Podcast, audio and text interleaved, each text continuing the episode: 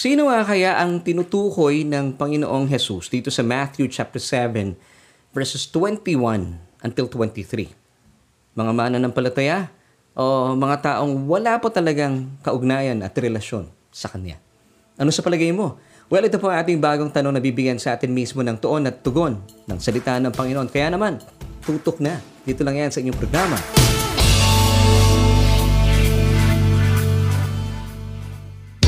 Hello everyone! Kumusta po kayo? I'm so glad that you are able to join me once again. Dito po yan sa Solution with Laverne Duhot. And of course, that's me. Ako po inyong kasama at patuloy po kayong sasamahan mula ngayon hanggang mamaya sa ating pong pag-aaral. Siyempre pa, um, naghahatid ng tuon at tugon sa ating bawat tanong. At uh, since bagong linggo po ating pagsasaluhan sa kanyang ikalawang linggo sa ikalawang buwan ng uh, bagong taong 2022, ay patuloy po tayong mag-aaral at patuloy po natin bubusugin at hayaan po ating mga kaluluwa na mamangha sa nananaga ng biyaya sa atin ng Panginoon. At muli po, welcome po sa Solution with Laverne Duhot. Kung sino man po kayo na nakatutok sa ngayon, mga kaibigan at mga kababayan natin sa buong mundo, saan man pong panig ng daigdig, we welcome you at uh, thank you so much po sa inyong patuloy na pagtutok sa ating programa. At uh, syempre pa binabati po natin lahat na ating mga kababayan Good morning, good afternoon, and of course, good evening sa lahat din po na ang ating mga kaibigan at mga kababayan sa buong Pilipinas at uh, sa buong Mega Manila. Good evening dahil tayo po suma sa inyo every night at 7.30. Of course, thank you for keeping me company every Tuesdays and Wednesdays. Tayo po ay napapanood at uh, natutunghayan via Facebook Live. And of course, kung kayo po ay nakatutok ka via Facebook, please don't forget to like and follow us. Nang sa gayon ay uh, tayo po'y patuloy na nagsama-sama sa Solution with Laverne Duhot. And if ever you are watching right now via our YouTube channel, please consider subscribing. At sa mga nag-subscribe na po, thank you so much. At sa mga magsusubscribe pa lang, thank you in advance. And please don't forget to LSS. What is LSS? Like, share, and subscribe. Sa mga hindi pa po nagsusubscribe. And of course, do not forget to hit the notification bell so that you won't miss an episode para kayo po na notify every time na meron po tayong programa. Amen. At uh, binabati po natin lahat ng ating mga kaibigan. Marahil kayo po ay first time na nayakag o kaya naman naitag na inyong mga kaibigan. Well, uh, thank you. At kayo po ay uh, tumangkilik at uh, pinaunlakan niyo po ang paanyaya ng iyong uh, mga kaibigan. Of course, pinaunlakan niyo po higit sa lahat ang Panginoon. Alam niyo, sobrang saya po namin ngayong araw na ito because today, we are launching ang atin pong uh, website. Website po ng Solution with Laverne Duhot. Now, hindi po ito yung uh, website natin sa church because yung atin pong website sa church na Solution Grace Church ay nilaunch na po natin nitong Sunday. Kaya talaga naman nag-uumapo po aming puso bukod po sa ating church na may website ng sarili, eh meron din pong sariling website ang ating programa, Solution with Laverne Duhot. Now, you could go to www.solutionph.com. Muli po, you could go to www.solutionph.com to get our latest content and to know more about our ministry as well. Amen. Kung kayo po ay uh, meron kayong mga mensahe, mga episode na nakaligtaan o kaya naman meron pong mga gustong pagbigyan, go to our website www.solutionph.com at uh, maaari nyo pong i-share yung ating mga episode na marahil kayo po ay natutuhan ninyo na o napagpala po kayo. At nais po ninyo mapagpala din ang inyong mga kaibigan, kakilala at mga kapamilya. At kung gusto niyo po makipag-partner with us at naniniwala po kami na talagang kayo po ikabalikat natin, nagkakaisa po ang ating isipan, ang ating diwa na maipalaganap ang salita ng Panginoon at uh, nais niyo po kayo po maging uh, kabalikat din sa gawain ng Panginoon Well, you could go to uh, www. Uh, or www.solutionph.com to know the ways on how you could give your support to our ministry. Kaya po in advance, thank you so much.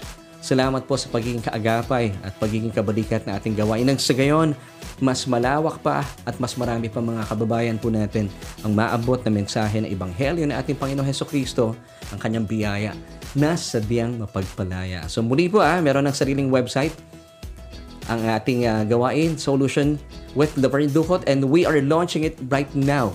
Kaya maaari po kayo pumasyal at uh, mapagpala sa mga content po ng ating uh, website at uh, para mas maintindihan po natin at maunawaan po natin at malaman po po natin ang ministeryo ng uh, ating programa. Once again, you could go to www.solutionph.com At uh, syempre pa, napakaganda po ng pagkakataong ito na tayo po'y sama-sama sa pagpapalaganap ng salita ng Panginoon.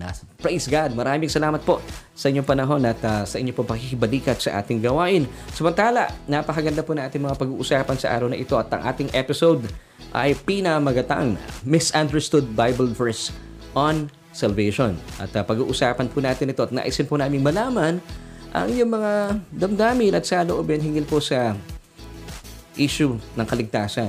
At muli po ito yung ating katanungan na gusto po namin makarinig ng inyong mga saloobin, damdamin, palapalagay at o, kaya naman matibay na pinapaniwalaan. So ito po yung ating katanungan. Gusto po namin makarinig ng mga tugon galing po sa inyo. Sino nga kaya ang tinutukoy ng Panginoong Jesus sa Matthew chapter 7 verses 21 until 23? Tayo ba mga mananampalataya o mga taong wala talagang relasyon pa sa Kanya? Ano sa palagay mo? Well, ito pa ating mga pag-uusapan kaya naman simulan na po natin ang ating pag-aaral at talakayan. Dito lang yan sa inyong programa.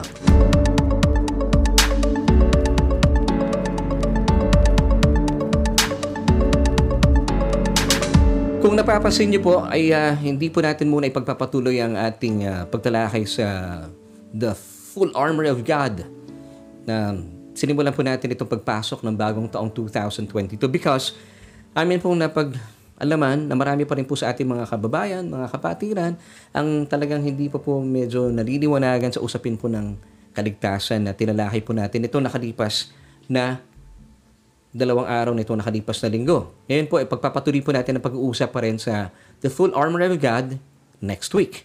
Bibigyan muna po natin ng daan ng usapin sa kaligtasan dahil nahahati po talaga ang uh, isipan na marami po sa ating mga kapatiran tungkol sa usapin ng kaligtasan. Meron pong naniniwala na ang kaligtasan po ay pwedeng mawala at mabawi. Meron naman po, gaya ko, ay ang kaligtasan po na inilaan sa atin ng Diyos bilang kanyang kaloob ay sadyang mananatili.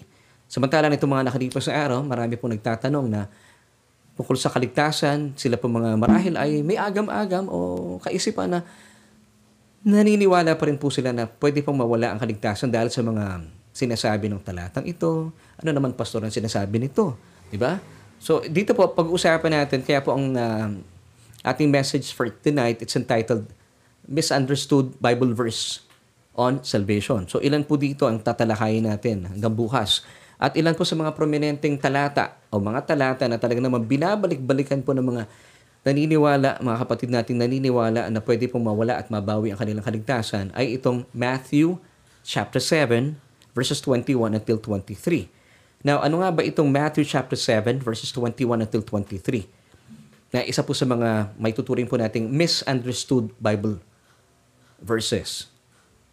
Ano sa palagay mo, kaibigan? Well, I, I believe, alam niyo po ito at mamaya po bibigyan po natin ng panahon at pagkakataon na talakayin po. Ano nga bang sinasabi po ng Matthew chapter 7 verses 21 until 23? Sandali lang.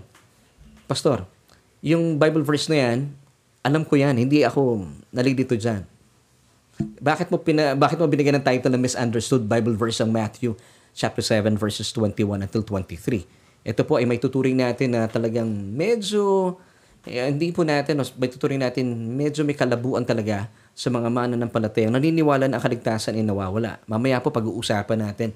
At dalayan ko po kung kayo po ay isa po sa may mga alinlangan o matibay na pinapaniwalaan na ang kaligtasan ay pwedeng mawala at uh, tuluyang mawala ay uh, manatili lamang po kayo. At uh, tignan niyo po, uh, obserbahan niyo po yung ating pag-uusapan. At dalayan ko po sa tulong na yung uh, banal na espiritu ay uh, tulungan niya po tayo na maunawaan po ang napakagandang mensahe po ng Ebanghelyo. Sa araw pong ito, gaya po ng sinabi ko kanina, ipagpapatuloy po natin ang usapin sa salvation.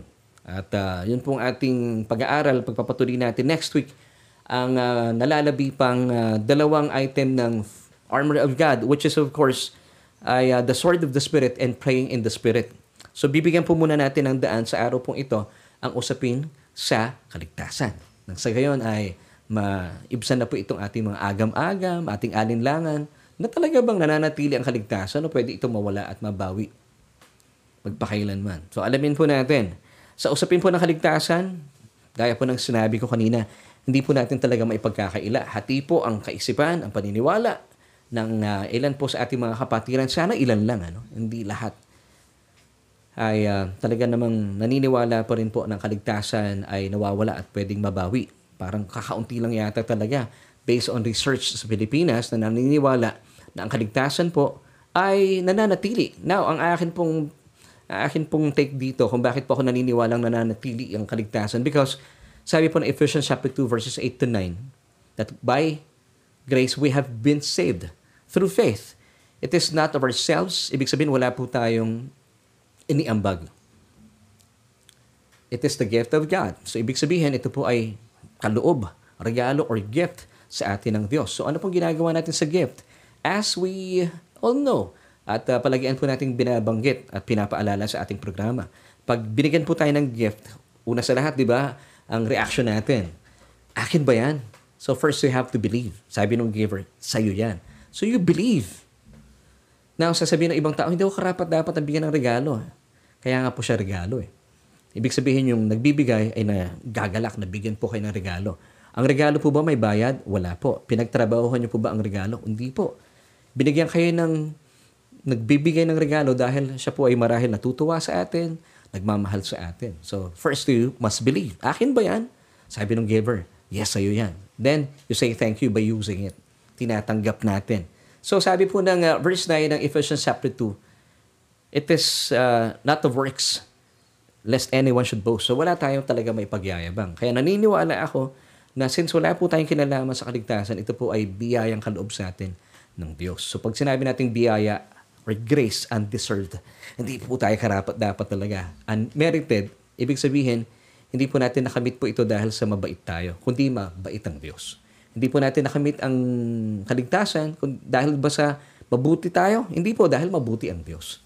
So that's unmerited favor. And also unearned favor, which means nakamit po natin ang pabor ng Diyos. Hindi po natin binayaran. Wala nga po tayong iniambag. Hindi natin pinagpaguran lest anyone should boast. Kaya po wala po tayong maipagmamalaki. Now, sa ating pong pag-uusapan sa ngayon, at uh, isa nga po ang uh, Matthew chapter 7 verses 21 until 23 sa mga misunderstood Bible verse concerning salvation. Now, kung tayo po ay uh, matatag po sa paniniwala na ang kaligtasan po ay sadyang mananatili at hindi po ito mawawala at mababawi, maganda po epekto nito sa ating buhay. Samantala, kung kayo naman po ay naniniwalang pwedeng mawala ang kaligtasan, meron din pong itong hindi magandang maibdudulot sa ating uh, buhay bilang mga mananampalataya. Now, alamin po natin ano yung mabubuting bagay na pwede pong idulot sa atin kapag ikaw ay naitatatag sa iyong uh, katayuan ng uh, kaligtasan ay sadyang hindi mababawi bagkos ito ay mananatili. Isa-isayin po natin. Ito po itinalahi ko na nung Sunday sa mga hindi pa po nakapanood ng ating um, uh, online worship celebration last Sunday. Ito po ay pinag-usapan natin at gusto ko lamang pong ibahagi po sa ating mga kaibigan ngayon na hindi po natin nakasama nung Sunday. Una, kung kayo po ay naniniwala na hindi nga po pwedeng mawala ang kaligtasan at hindi po ito mababawi because ito po ay mananatili dahil nga po kaloob ito sa atin na ating mapagmahal uh, masalangit, nagkakaroon po tayo ng napakagandang relasyon sa Diyos. Vertically speaking, maayos ang iyong relasyon sa Diyos. Dahil alam mong, galing sa Kanya yung ating kaligtasan. Nagdudulot po ito sa atin ng kagalahan. Kaya pala, wala po kayong problema sa inyong pananalangin. Napakalusog po ng inyong pakikipag-ugnayan sa Diyos. Walang oras na hindi mo siya kausap. Alam niyo kung bakit? Kasi masaya po kayo. Alam niyo na maayos ang kalagayan niyo sa Diyos. Ikalawa, nagdudulot din po ito sa atin ng kasigasigan, ng kasipagan sa pag-aaral ng kanyang salita. Bakit? Kasi alam mo maayos ang relasyon mo sa Diyos. Hindi lamang po inyong uh, pananalangin ay nagiging malusog. Gusto-gusto mo pang alamin ang uh, mga ginawa ng ating Panginoon Heso Kristo sa krus ng Kalbaryo na sadyang meron pong mga napakagandang bagay na inilaan para po sa ating buhay at pamumuhay. So dito po nagkakaroon po kayo ng kagalahan mag-aral ng salita ng Panginoon. Kasi nga po alam po natin, maayos po yung ating kaligtasan dahil ito po ay biyayang kaloob sa atin ng Diyos, vertically speaking. Ngayon, ito pang maganda dito. Hindi lamang po natatapos sa yung ating pakikipagrelasyon sa Diyos. Kaya po ang krus, di ba, meron siyang horizontal. Nagiging maayos din po yung ating pakikipagrelasyon, hindi lamang po sa Diyos, dahil alam po natin na maayos tayo sa Diyos. Meron tayong matuwid na kinatatayuan. This is our perfect standing. We are the righteousness of God in Christ Jesus. Now, maganda rin po epekto nito, horizontally speaking, sa mga tao sa paligid natin. Una, yung ating mga kapatid sa Panginoon. Hindi po natin sila sinisiraan. Meron tayong mga kapatid sa Panginoon marahil na hindi po natin kagaya ng ipinipreach na purong biyaya. Pero hindi po natin sila sinisiraan. Because ipinapanalangin po natin sila. Ngayon, nakikita po natin ang mga kapatiran ito, mga pastor, mga evangelist, bilang mga kakampi. Hindi kalaban, hindi po kaaway. Kaya nga po natin sila uh, ipinapanalangin kasi gusto rin po natin silang magkaroon po ng revelation about the pure grace of God. So, hindi po natin kinakalaban ang mga kapatiran. Maganda rin po yung ating pakikipagrelasyon, horizontally speaking. At lalatigit po sa ating mga kaibigan na wala pang relasyon sa ating Panginoon. Ano po meron tayo? Dahil alam mo, ikaw ay ligtas. Meron tayong katiyahan. Excited po kayo mag-preach or mag-share ng gospel. Wow. Hindi mo sinasabi sa sarili mo na, kasi meron akong naririnig na ilang mga kapatiran, sinasabi nila, eh kung ayaw nila ng kaligtasan, bahala sila basta ako ligtas. Hindi po yata tunay na ligtas yun. Kasi ang tunay na ligtas, tayo po bilang mga born again Christian, yung DNA po ng Diyos nasa sa atin na. So lahat po ng kagustuhan niya, mga bagay na nagbibigay po ng kaluguran sa Kanya, yun din po ang ating tinitibok ng ating mga puso. Kung gusto po ng Diyos na lahat maligtas, ganun din po tayo. Gusto natin lahat ng tao maligtas. Kaya po talagang hindi po kayo napapagod na ibahagi ang salita ng Panginoon, ang kanyang ibanghelyo na tumutukoy sa kanyang mga tinapos na gawa doon sa krus ng Kalbaryo. So, ang ganda ng relasyon natin sa Diyos, kapag alam mo ikaw ay uh, may katiyakan ng iyong kaligtasan, vertically speaking, maayos. At uh, horizontally speaking, sa ating mga kapatiran at sa mga taong wala pang relasyon sa Panginoon. Kaya po, babalik talaga tayo sa krus eh. Di ba? So ito po yung mga taong, gaya po natin, na may matibay pong sinasandigan na ang ating kaligtasan ay sabiang mananatili at hindi po ito mawawala at uh, hindi na po mababawi. Ito rin po ang gusto ng Diyos para sa atin, na meron po tayong lubusang katiyakan ng ating mga pananampalataya at pag-asa. Amen. God wants us to have this full assurance of faith and hope. Basahin po natin in Hebrews chapter 10 verse 22. Let us draw near with a true heart in full assurance of faith. So, ibig sabihin, dahil po sa mga tinapos na gawa ng ating Panginoon Heso Kristo, di ba naglagak tayo ng pananampalataya? By having this full assurance of faith, naniniwala po tayo na kapag binigay po ng Diyos ang kaligtasan bilang kaloob, sa sino mang nanampalataya, papangahawakan po niya ang uh, mga tinapos na gawa ng Panginoon Heso Kristo. At sadyang siya ay may katiyahan at lubusang may katiyahan yung kanyang uh, sinasala, sinasampalatayanan na siya ay tiyak na ligtas. So, God wants us to have this full assurance of faith. Come on, please pakilagay po sa ating uh, comment section. Full assurance of faith. That's uh, Hebrews chapter 10 verse uh, 22. Now, gusto rin po ng Diyos, meron tayong lubusang katiyakan sa ating mga pag-asa. Hanggang sa katapus-tapusan. Ano po ibig sabihin ng pag-asa? Ibig sabihin pag-asa, future. Eh, hindi ko nakikita eh. Kaya nga po, tayo po nabubuhay sa pananampalataya. But God wants us to have this full assurance of hope na pinapaalala po sa atin, na panghawakan po natin ng salita ng Panginoon in Hebrews chapter 6, verse 11 this time. Basahin po natin, And we desire that each one of you show the, the same diligence to the full assurance of hope until the end. Take note, gusto po ng Diyos, until the end, meron tayong lubusang katiyakan na ating pag-asa. Concerning, of course, yung verse po na ito ay tumutukoy sa kaligtasan na nakamit po natin. Once again, bilang kaloob sa atin ng Diyos. Wala po tayong iniambag, hindi natin pinagpaguran, hindi natin pinagpawisan. Kaya nga po, wala tayong pwedeng ipagmalaki at maipagyabang. Kanino man. Kaya po mas madali po ang buhay. Hindi po ba? At the more po na naunawaan po natin ang uh, katotohanan ito, napakasarap po ng ating pamumuhay. Ibig sabihin, hindi po kayo nakikipagsapalaran, hindi po kayo nakikipaglaban sa kung kanino man, Because ang uh, inuusal po ng ating mga labi, dahil tama po yung ating asal, yung pinasok natin sa ating isipan, ay inuusal po natin palagian pasasalamat sa Diyos. Wow! Di ba? The more pong na ganito pong takbo na isipan natin, alam niyo po ba every time na nagpapasalamat uh, kayo sa Panginoon, ito po ay pakikipag-ugnayan sa Diyos. Kaya po ang ating prayer life is so healthy. Kasi nga po alam natin, meron tayong matuwid na katayuan sa harapan ng Diyos because of what Jesus has done on the cross. For God made Jesus who knew no sin to be sin for us, that we might become the righteousness of God in Christ Jesus. Amen. That's 2 Corinthians chapter 5, verse 21. So, ang ah, ang mga agam-agam po na ating mga kapatiran na sana po iilan lamang po sila na patuloy po nilang pinahahawakan na hindi pwedeng manatili ang kaligtasan. Kasi pag ikaw ay nagkasala, pastor, ito pa palagi ang napapakinggan ko sa kanila, pwedeng mawala at tuluyang mabawi ang iyong kaligtasan. So ito ay nakabase pa rin sa kanilang gawa. Hindi po sa gawa ng ating Panginoon Heso Kristo. Mind you mga kapatid, FYI, ang ating pong kaligtasan ay a- ating pong pananampalataya kay Kristo at sa mga tinapos na gawa ng ating Panginoon Jesus doon sa krus. Hindi po ito nakabase sa ating mga ginawa, ginagawa, at gagawin pa sa hinaharap. Pero pangkaraniwan, hindi po ito binibigyan ng pansin ng ilan sa ating mga kapatiran. Sana iilan lamang po sila. At yung iilan na yon ay kasama po nating nanonood sa ngayon. At dalayan ko po, panoorin niyo po yung ating episode tonight at tawag niyo pong ika nga lalagpasan at, at tapusin po natin.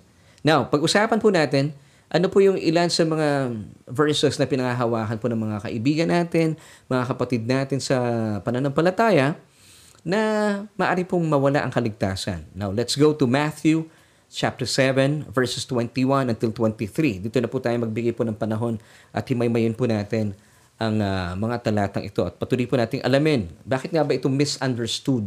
Alam ko po medyo may mga tumaas po na kilay sa ating mga nanonood marahil. Sinasabi natin, ba't ganun yung title ni Pastor? Misunderstood Bible Verse on Salvation. Eh, naintindihan ko naman eh.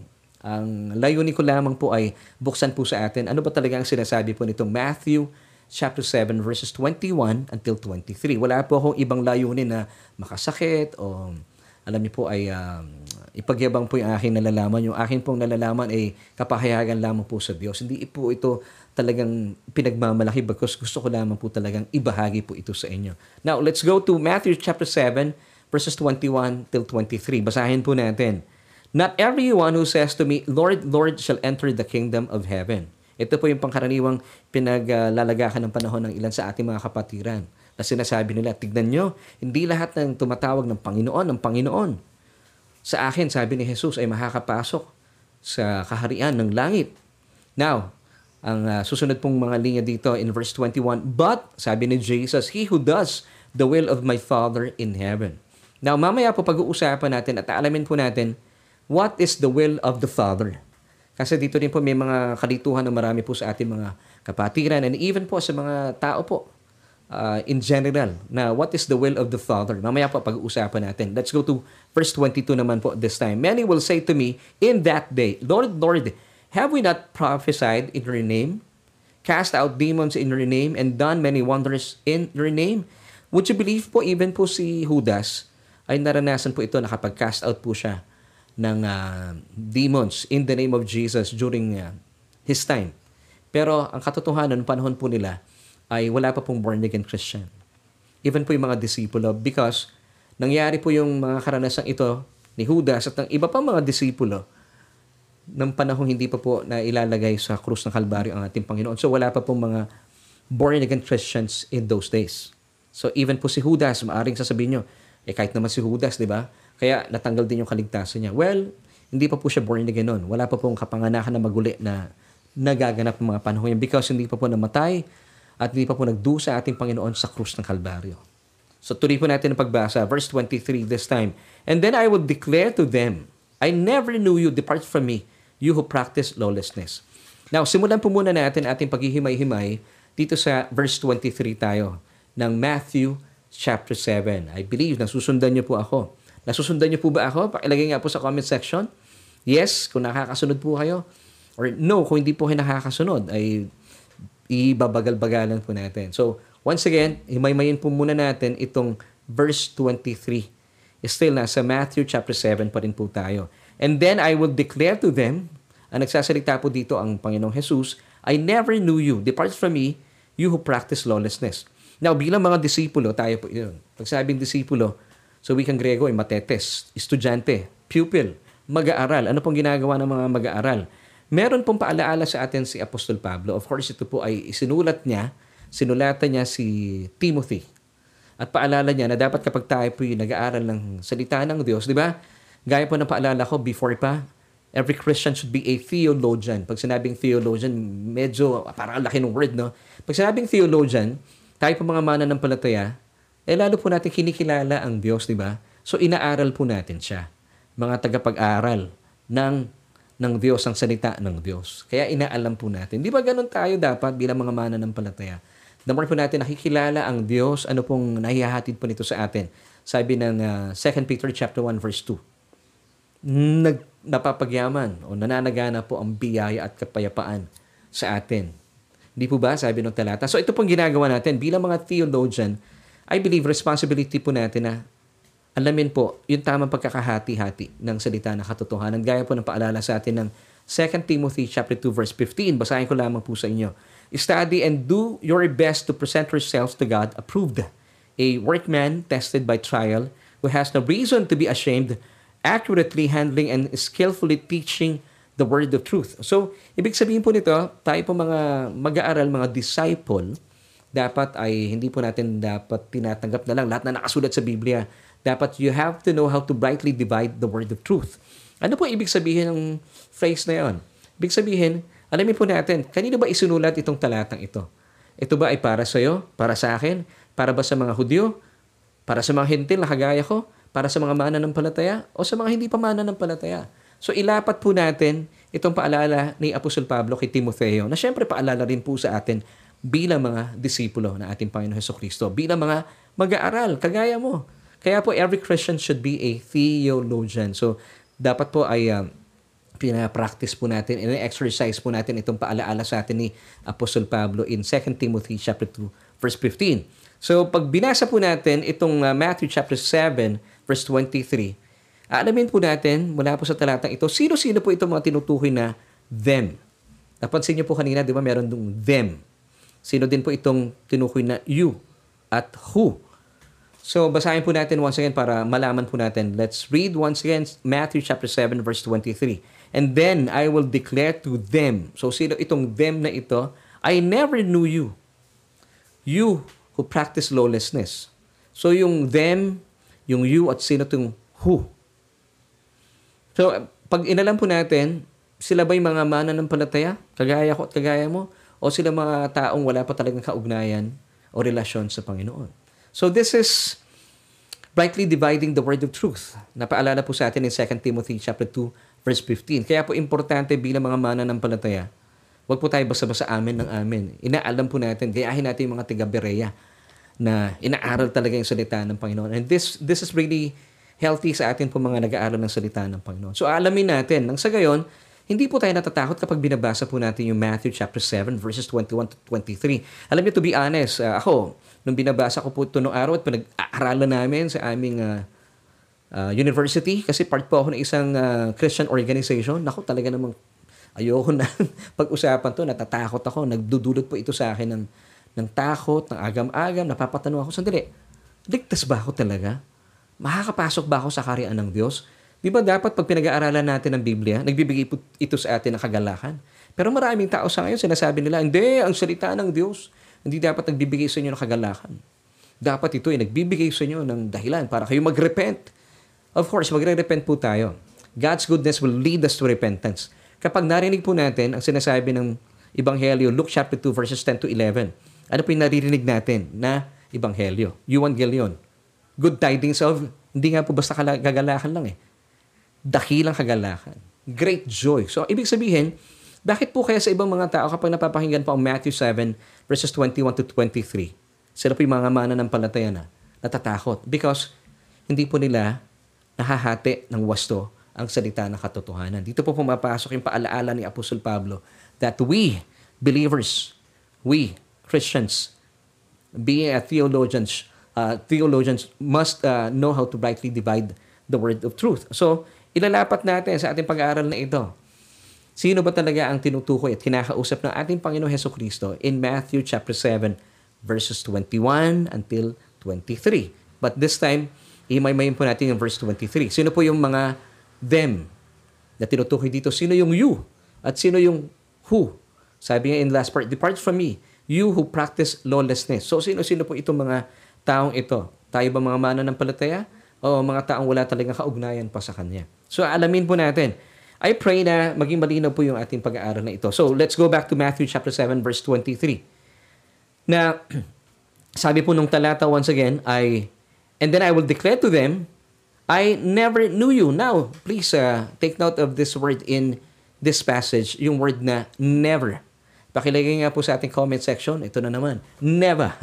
What is never? Yung last week, pinag-usapan natin yung never ay uh, ume. It's a double negation. Pero in this passage, it's uh, a different word. Udepute. Kakaiba yung pagkakabigkas. Eh. I, I pray na tama yung pagkakabigkas ko. It's odepute. Ano ibig sabihin po ng odepute? Never at all. Neither at any time. Never nothing at any time. Knew you. So let's go back to Matthew 7.23. Sabi ni Jesus, And then I will declare to them, I never, yung pong never, once again dito in Greek, it's odepute.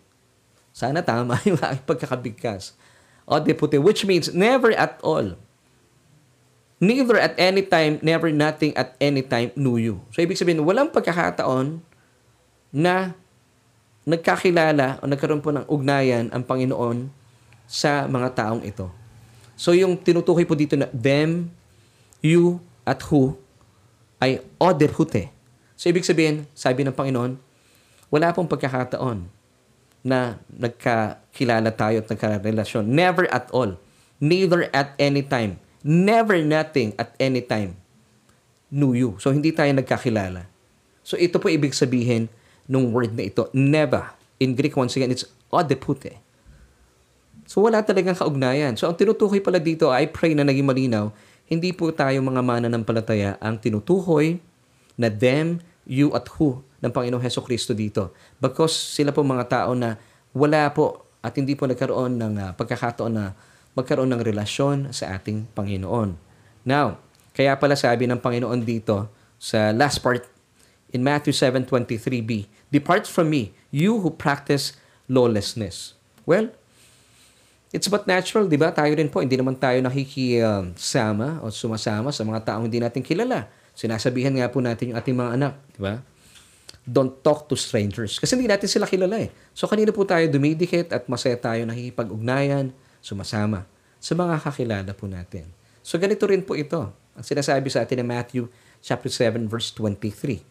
I never knew you. Yung word po na never, it's uh, walang pagkakataon na talagang nagkaroon po ng relasyon ng Panginoon sa mga taong ito. Binigyan po sila ng pagkakataon pero hindi po nila sinamantala ang napakagandang pagkakataong yon para tanggapin at kilalanin at magkaroon po sila ng relasyon sa ating Panginoon. So I pray na naging malinaw po sa atin ang mga kinakausap po dito sa passages na ating uh, binanggit Matthew chapter 7 verses 21 until 23. Hindi po tayo mga mananampalataya kundi ang mga taong wala po talaga at wala po, nag, hindi po sila mga nagkaroon ng pagkakataon ng uh, pakipagrelasyon sa ating Panginoon. Dahil simula't simula pa lang, ay wala po talagang silang relasyon sa Panginoon. That's why sabi ng Panginoon once again, I never knew you. I never. Yung never po dito is o depute. Ibig sabihin, walang pagkakataon na nagkaroon po sila ng relasyon. Now, sagutin naman po natin this time, as promised, yung Matthew chapter 7 verse 21. Sabi po ng uh, verse 21 ay, uh, But he who does the will of my Father in heaven, sila po makakapasok sa kaharian ng Diyos. So, ang tanong, sino lang sa kaharian ng langit ang maliligtas na sinasabi po ng Matthew chapter 7 verse 21. Di ba kanina pinag-usapan natin na meron po sinabi sa Jesus sa talatang ito na sila lamang na gumagawa ng kalooban ng aking Ama sila lamang ang makakapasok sa kaharian ng langit. So, isipin natin. Next question dito. What is the will of my Father? Kasi sabi po ni Jesus, He who does the will of my Father shall enter into the kingdom of heaven. So, sino-sino po ito? Yung mga makakasunod sa kalooban ng Ama. So, ang tanong, ano yung kalooban ng Ama? What is the will of our Father in heaven or the Father in heaven. Sabi po na ating Panginoong Yeso Kristo. So ang maliligtas lang, according to Matthew chapter 7 verse 21, ay silang mga gumagawa ng will of the Father. Now, this is the question. Pwede mong pakilagay sa comment section, what do you think is the will of the Father? Ngayon, kapag natuntun po natin ito, abay, tiyak po at tayo po ay makakapasok sa kaharian ng langit. Kasi yun po ang sabi ng Panginoon. Pag sinabi po ng Panginoon, mapapanghawakan. Kaya nga po, di ba, tayo po ay uh, umaayon sa salita ng ah, kasulatan ng Panginoon dahil kapag siya po ang nangako, mapanghahawakan. Hindi po siya kagaya ng tao. Ang tao po pag nangako talagang sumasablay, hindi po natin panghahawakan. Sinasabihan nga natin ng ibang ah, mga kakilala natin, drawing ka naman eh.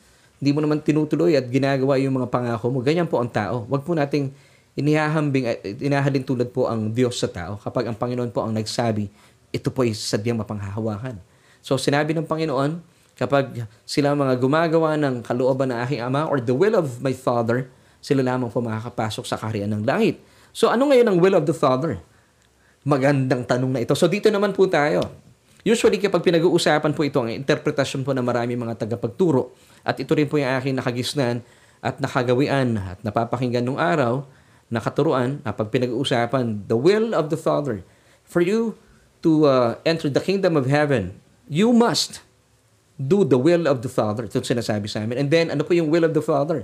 Of course, ang nakagisnan po natin ay dapat po nating sundin ang kalooban ng Diyos. So, ano kalooban ng Diyos Ama sa Langit? Ang kanyang sampung kautusan na ibinigay na sa atin para tupdin.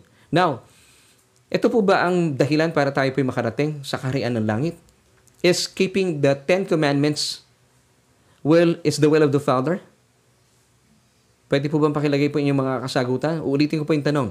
Ang kalooban po ba ng uh, Ama sa Langit ay ang uh, sundin at tupdin ng sampung kautusan? Is this the will of the Father? Actually, the answer is no. No, hindi po ito. Because kung kayo po ay uh, para makapasok sa kaharian ng langit at tutup din po ninyo ang sampung kautusan, maguguluhan po ang inyong uh, doktrina. Akala ko ba ang Panginoon Jesus lamang po ang uh, siyang daan katotohanan at buhay. Ngayon, pumapasok na ang kautusan. Hindi po. Ang kautusan po, hindi po yan ang purpose niya. Sabi po na Acts 13.39, sabi po ng talata, And by Him, yung Him po dito ay tinutukoy ating Panginoong Heso Kristo. Everyone who believes is justified or made righteous from all things from which you could not be justified by the law of Moses. Now, bakit po kailangan tayong maging matuwid sa harapan ng Diyos? Dahil yun lamang po ang mga tao makakapasok sa langit. Now, paano po tayo pinaging matuwid sa harapan ng Diyos? Was it by keeping the law? Hindi po. Sabi ng talata, and by Him. Sino po yung Him? And through Jesus alone. Ito po ang dahilan. And by Him, everyone who believes is justified or made righteous. So, ibig sabihin, pag tayo ginawang matuwid sa harapan ng Diyos, makakapasok na po tayo sa karian ng Ama. Eh ngayon, sinasabi po ng maraming katagapagturo, hindi. It's by keeping the law. Sabi po nung talata dito, Acts 13.39 still, and by keeping the law, you could not be justified. Sabi nung talata, basahin ko uh, ang kabuuan, and by him everyone who believes is justified from all things, from which you could not be justified by keeping the law of Moses. So, hindi po ang sampung kautusan ang sagot. Because, once again, sabi po ng John chapter 14 verse 6, sabi ni Jesus mismo, I am the way, the truth, and the life. No one comes to the Father except through me. And now, gusto ko pang bigyan po natin ng pansin po itong word dito na one. Kasi sabi dito, no one. In Greek, yung pong one dito, it's uh, odis. Ano ibig sabihin ng odis in Greek? Not even one man or woman or thing.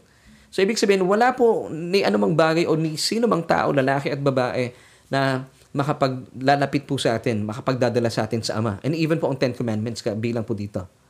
Sabi ni Jesus, no one comes to the Father except through me. Wow. So, magkakabanggaan. Kung ang kautusan po ang magdadala sa inyo sa langit, na paniniwala po ng maraming tao na ito po ang will of the Father. Sila mga gumagawa ng will of the Father, kalooban ng Diyos Ama, na tupdin ang kautusan. Sila makakaakyat sa langit. Di po ba nagkakagulo na? Ang labo na nun. Sabi muli po ng Panginoon, I am the way, the truth, and the life. No one comes to the Father. Yung pong one dito ay odis. Not even a thing. Hindi po kayo dadalhin ng anumang bagay na ito or pag, pagsunod sa kautusan. No one comes to the Father except through me. Now, hindi po kautusan ang tinutukoy dito. Alamin natin, what is the will of the Father? Sige nga, Pastor, ano ba itong will of the Father? So what do you think is the will of the Father? So let's go back po dito sa ating tanong kanina. What is the will of the Father? Now, is it really keeping the Ten Commandments? Well, nasagot na po natin, it's not. Hindi po ito ang susi para kayo po makaakyat sa langit. Kasi po, di ba, sabi na Acts 13.39, And by Him, everyone who believes is justified or made righteous from all things from which you could not be justified by the law of Moses. Kung hindi po kayo kayang gawing matuwid ng uh, sampung kautusan ni Moises, paano kayo makakaakyat sa langit sa pamagitan ng sampung kautusan? So it's not keeping the law. That's not the will of the Father. Now, what is the will of the Father? Excited na po ako dito. Now, narito pa mga sagot sa mga talatang ito. Let's start with John chapter 6 verse 29. Jesus answered, This is the work of God that you believe, adhere to, trust in, rely on, and have faith in the one whom He has sent. So ang sabi po, ang will of the Father is magtiwala at manampalataya sa Kanya na isinugo ng Diyos Ama. So sino po yung tinutukoy doon? Manampalataya tayo sa ating Panginoon Heso Kristo. Going back to Acts 14.39, and by Him, kaya pala by Him, yung capital H doon, it's referring to Jesus. Yung Him doon, Jesus, and by Him, everyone who believes is justified from all things or made righteous from all things from which you could not be justified from the law of Moses. So ang ang uh, ang uh, dapat po ang focus natin dito ang spotlight na kay Jesus. It's just by him. Because sabi nga po muli ng John 14:6, I am the way, the truth, and the life. No one comes to the Father except through me. So kanina po tayo maglalagak na ating pananampalataya? Sa Kanya na isinugo sa atin ng Ama. So that's uh, John 6 29. Dito naman po tayo sa John chapter 6 verse 40. And this is the will of him who sent me, that everyone who sees the Son and believes in him may have everlasting life, and I will raise him up at the last day. So malinaw, the will of the Father is simply believing in Jesus. Wow, di ba napaka-simple? It's not about keeping the law. Kasi po, wala na po itong ka- kautusan. Itong kautusan po, ay para lamang po sa Diyos. Yung pong sistema ng kautusan, the old law-keeping covenant ay outdated na. Actually, kung kayo po yung hentil, hindi naman talaga po ito para sa inyo. Pero po para po sa mga Hudyo, sa mga taong nagpapasaklaw sa kautusan, I've got good news for you. Sabi po ng Hebrews 8:13, outdated na, obsolete na po ang uh, uh, old law-keeping covenant. And that's why meron pong ginawang maganda po ang Panginoong Jesus para sa atin. Now, doing the will of the Father is simply believing in Jesus and His finished work on the cross. Amen. This is the gospel, di ba? So ito pa po ang will of, Father, of the Father. Hebrews 10 verse 9 tells us, Then He said, Behold, I have come to do your will, O God. Now, what is the will of God? Na it is nakatuparan po ng Panginoong Heso Kristo. Na siya po inaparito. He takes away the first. What is the first? Ano yung first na tinutukoy po dito? It's the old law-keeping covenant. Now, through His death, He established the second, which is the new covenant of pure grace. Di po ba sa kamatayan po na ating Panginoon Heso Kristo, doon po na isa katuparan, na isa alang-alang at nabigyan po ng uh, bagong kasunduan ang sino mang nananampalataya po sa ating Panginoon Heso Kristo. This is the new covenant of pure grace. Once again, Hebrews 10 verse 9, Then He said, Behold, I have come to do your will, O God. So napakalinaw po ng uh, kalooban ng Ama dito na naparito po ang Panginoong Heso Kristo, nagdusa at namatay sa krus ng Kalbaryo that through His death, He takes away the first, which is the old law-keeping covenant. Bakit? That He may establish the new covenant of pure grace. So yung covenant po ng pure grace ay naisa katuparan at nawalan po ng bisa yung old law-keeping covenant sa pamamagitan ng kamatayan ng ating Panginoon Heso Kristo. So this is the will of the Father. So by uh, by putting your faith in Jesus alone, through His finished work on the cross, you are fulfilling the will of the Father. And that's why, kayo po ay makakapasok at makikita po ninyo ang kaharian ng Diyos. Ganong kasimple, mga kapatid. Para hindi po naglalabo-labo at nagkakagulo-gulo po yung ating mga pinapaniwalaan. Kasi nga po paniniwala ng maraming tao na top din ang kautusan para tayo po'y makaakyat sa kalangitan. Hindi po iyon.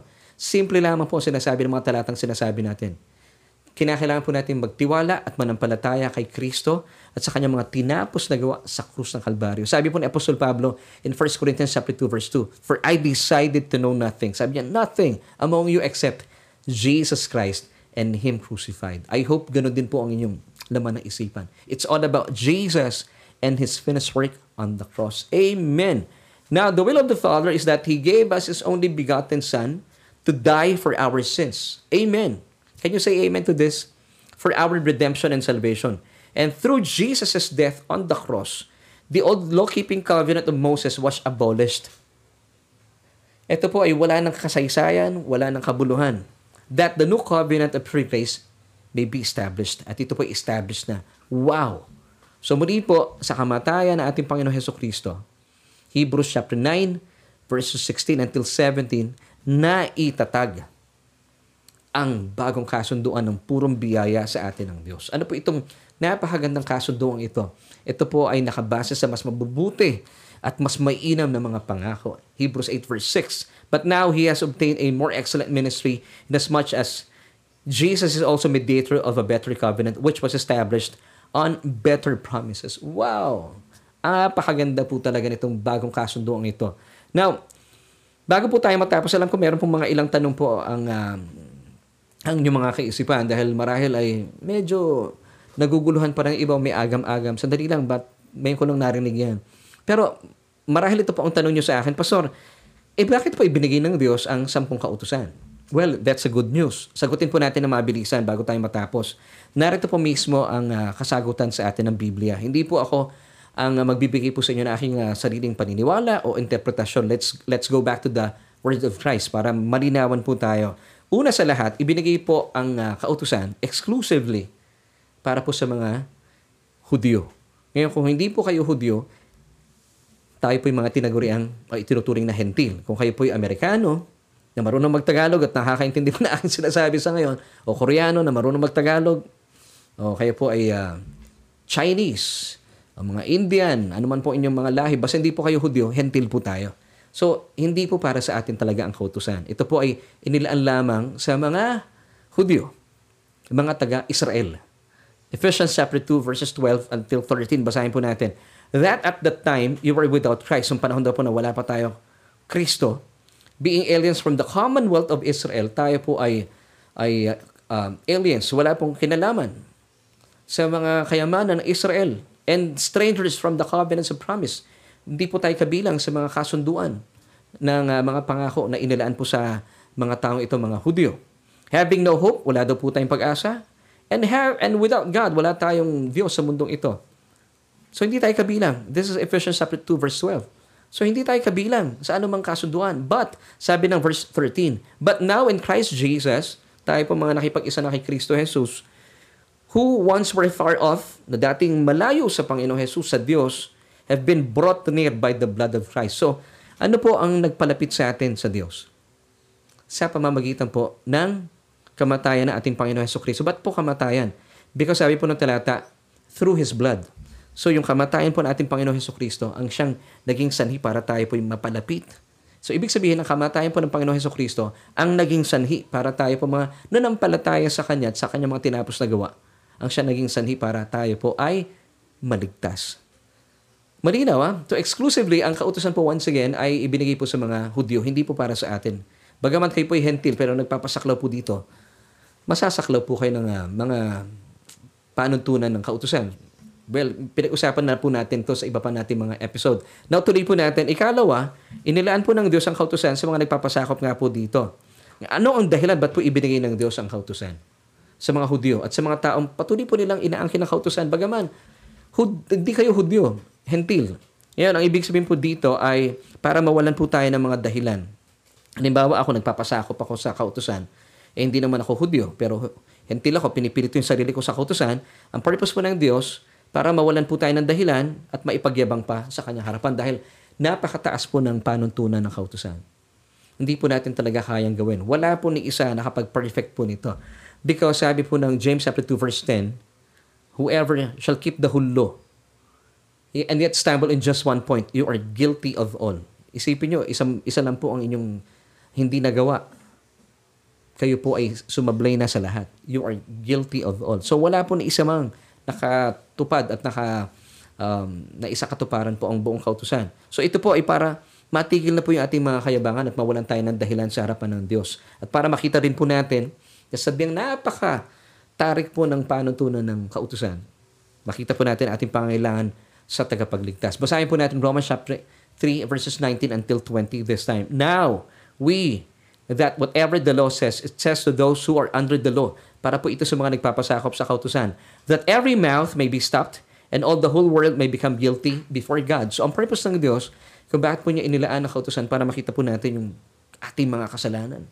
Para po siya isang salamin, ang kautusan. makikita po ng ating, uh, nakakita po through the, the mirror yung dumi po ng ating mga mukha. Pero hindi po natin pwedeng ipahid yung mirror, yung salamin sa ating mukha para matanggal yung dumi. Hindi po, para makita lang kung gaano po tayo kadungis, gaano tayo kamakasalanan sa harapan ng Diyos. Now, verse 20 tells us, Therefore, by the deeds of the law, or by keeping the law, no one or no flesh will be justified or made righteous in God's sight. For by the law is the knowledge of sin. Nakita niyo po yung sabi ng talata, once again, last part, for by the law is the knowledge of sin. Pero pangkaraniwan, ang mindset po na maraming mananampalataya kung bakit po tayo bumabalik sa kautusan, for by the law it's the knowledge of righteousness or holiness. It's not. Actually, it's the opposite. By the law, it's the knowledge of sin. More po kayong conscious about the law, napapagyaman po ang inyong kaalaman sa kasalanan. More po kayo nakatingin sa kautusan, sa salamin, nakikita po ninyo, napakadungis po natin. And that's why, ang purpose po ng Diyos, makita po natin ating karungisan bilang mga makasalanan sa harapan ng Diyos. And then, you would come to realize your need for a Savior. Nakita natin, napagtanto po natin, ako, napakadumi ko, napakamakasalanan ko. And then you would ask God, Lord, give me a Savior. And that's why God gave us His Son, Jesus. Diba? For God so loved the world that He gave His only begotten Son, that whoever believes in Him should not perish but have everlasting life. So for you to fulfill the will of the Father, sabi po ng John 3.16, manampalataya lamang po tayo. Dahil sino man po mananampalataya sa kanyang buktong na anak ay hindi mapapahamak bagkos magkaroon ng buhay na walang hanggan. Ibig sabihin, tayo po'y makakapasok sa kaharian ng Diyos. So that's the will of the Father. Amen. I pray na nakita po natin ang malaking kaibahan po na ating uh, mga pinag-usapan at uh, napagtanto po natin, di ba? talaga palang misunderstood po ang Matthew chapter 7 verses 21 until 23. So more po natin naunawaan po ang mga talatang ito na sadyang isinulat hindi po para sa mga mananampalataya, kundi sa mga taong wala po talagang naging kaugnayan o relasyon sa ating Panginoon. Hindi po ba nagbibigay po sa ating mga mananampalataya ng kagalahan? Hindi na po tayo kinakabahan, kinakabugang dibdib kapag pinag-uusapan po ito. Now, dito na po tayo sa ating pagtatapos. Balikan na po natin yung ating tanong kanina nang sagay magkaroon na po tayo ng final solution. So sino nga kaya ang tinutukoy po ng Matthew chapter 7 verses 21 until 23? Tayo ba mga mananampalataya?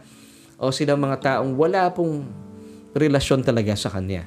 Well, pakilagay nga po sa ating comment section base po sa inyong uh, kapahayagan na tanggap mula sa Panginoon. Sino-sino po itong mga tinutukoy na taong ito? Once again, na Matthew chapter 7 verses 21 until 23. Pakilagay po sa ating comment section. Ikaw ba ito naman na palataya? O silang mga taong wala po talagang kaugnayan pa sa Kanya? Gusto po namin malaman. So, atin pong final answer, ating solution for tonight.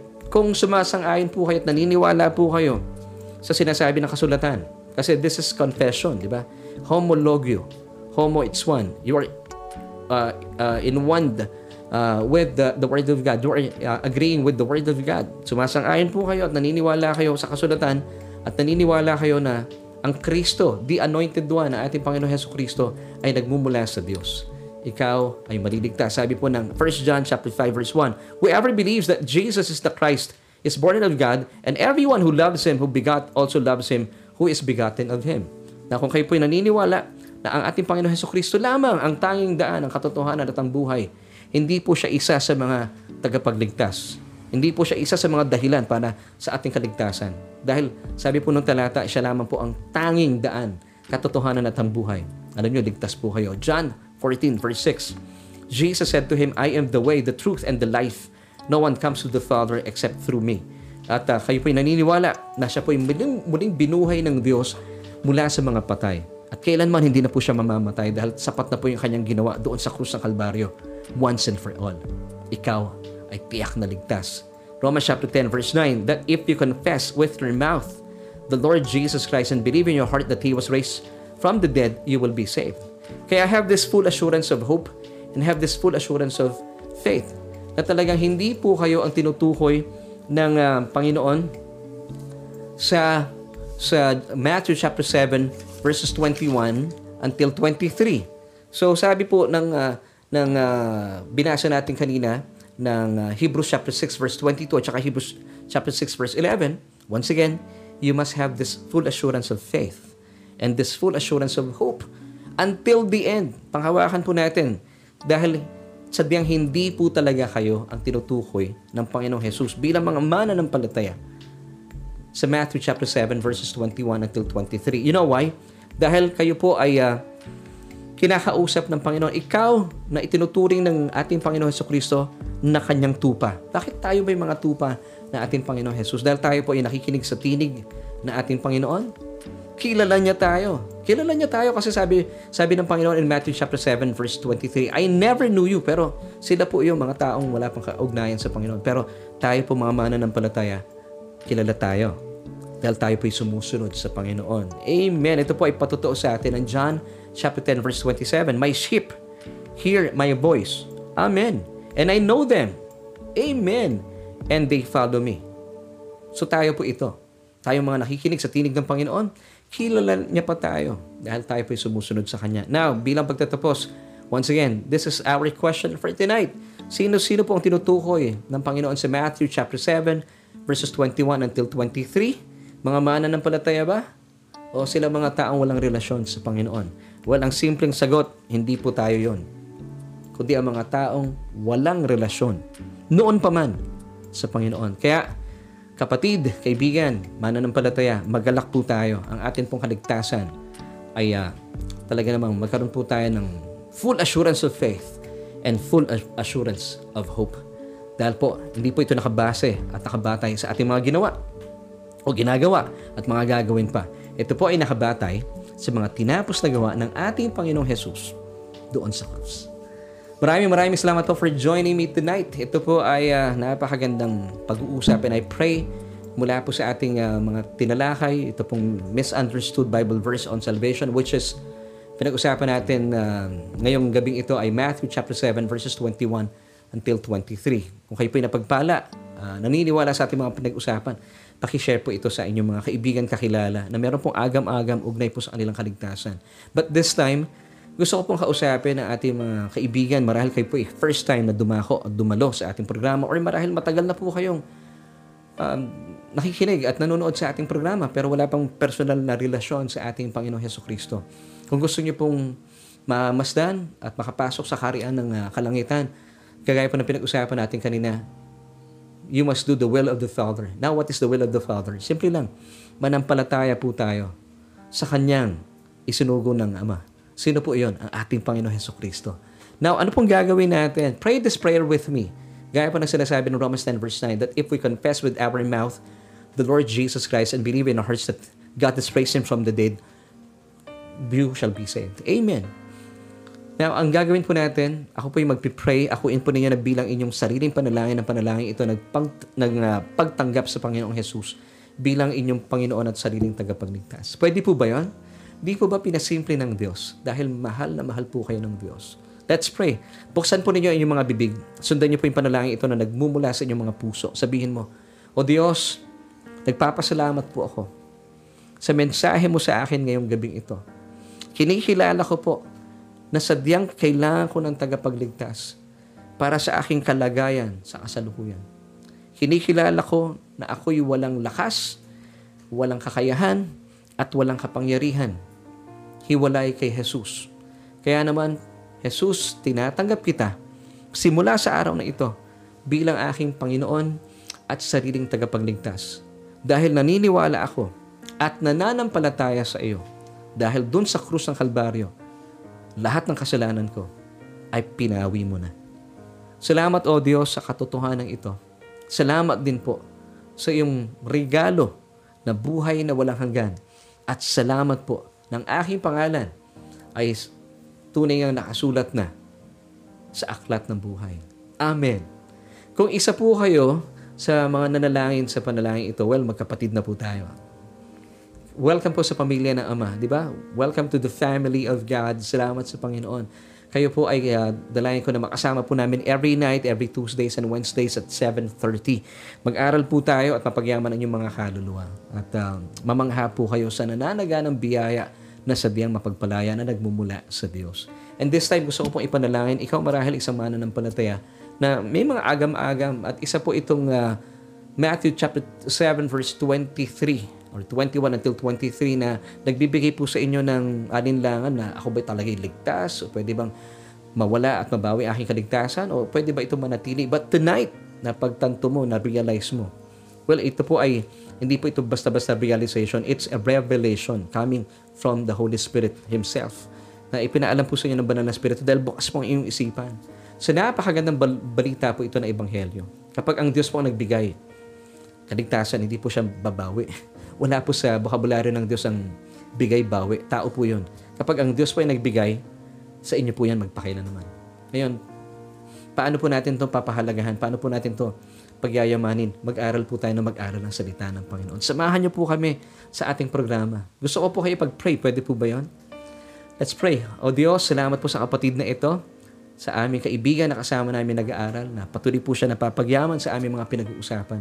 At salamat din po dahil po sa Matthew chapter 7 verses 21 to 23 na amin pong pinag-usapan at pinag-aralan ngayong gabing ito. Salamat sa kapahayagan ng banal na Espiritu na siya pong naging sanhi para papawi na po ano man po yung aming agam-agam at uh, kalituhan ugnay po sa talatang ito. O Diyos, dalayan ka po na patuloy pong mamangha ang bawat isa na nag-aaral na kasama po namin. At hindi na po ito mawalan ng uh, maging sanhi, Panginoon, para mawala yung aming pag-asa bagkus patuloy kaming um, patuloy po namin lubusang ang kinin ng katiyakan ng aming pag-asa at ng aming pananampalataya oh, may kaugnayan po sa aming kaligtasan. Salamat po sa gabi ito at patuloy mo kaming ginagamit at patuloy mo pinagyayaman na aming pananampalataya dahil sa iyong kabutihan. Salamat sa iyo, O Diyos. Damang-dama po namin ang iyong pagiging Ama at patuloy niyo pong katagpuin ang kapatid na ito. At alam ko, Panginoon, pinawi mo na ang anumang kanyang alinlangan. At dahil dito, alam po niya na tiyak ang kanyang kaligtasan. Napakaganda po na kanyang prayer life na naniniwala siyang vertically speaking maayos na po ang kanyang relasyon sa inyo. Gayon din Panginoon, horizontally speaking, ang kanya rin pong pakikipagrelasyon sa kanyang kapamanan ng palataya at sa mga taong wala pang kaugnayan sa inyo. Kaya naman pala, sobrang ma-excite na po siya sa ngayon na ibahagi po ang iyong salita. Sa pamagitan po marahil ng aming programa, bilang kaagapay namin sa aming gawain. Salamat sa iyo, O Diyos. Salamat po sa iyong kapahayagan. Patuloy mo kami binubusog sa aming uh, gawain ito. Ito po aming panalangin at pagpupuri sa matamis sa pangalan ng aming Panginoong Jesus. Lahat po tayo magsabi ng Amen.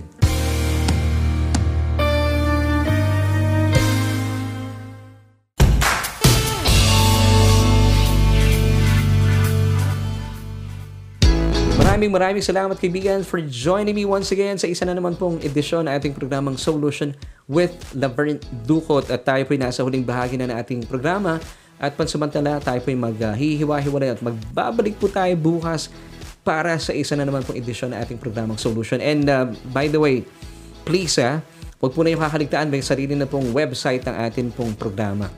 Www.solutionph.com Pwede niyo pong pasyalan para po mapagpala po sa mga nilalaman ng ating website at ipagsabi po ito sa ating mga kaibigan at sa mga kaagapay. Maraming maraming salamat po sa inyong pakikipag-agapayan sa aming gawain at uh, patuloy po nating abutin sa pamagitan po ng uh, broadcast na ito, ng programa ito, ang uh, mga taong naghahanap ng tugon sa kanilang mga tanong through solution with the Dukot. Isa lamang po ang programa ito na ginagamit ng Panginoon para maipalawig pa ang kanyang mabuting balita sa buong mundo. At maraming maraming salamat po sa pagiging kaagapay at kabalikat sa ating gawain.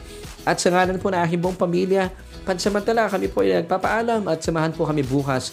At uh, nais ko pong iwan sa inyong 3 John chapter 1 verse 2, Beloved, ikaw yan. I wish above all things that you may prosper and be in health, even as your soul prospers. Bye!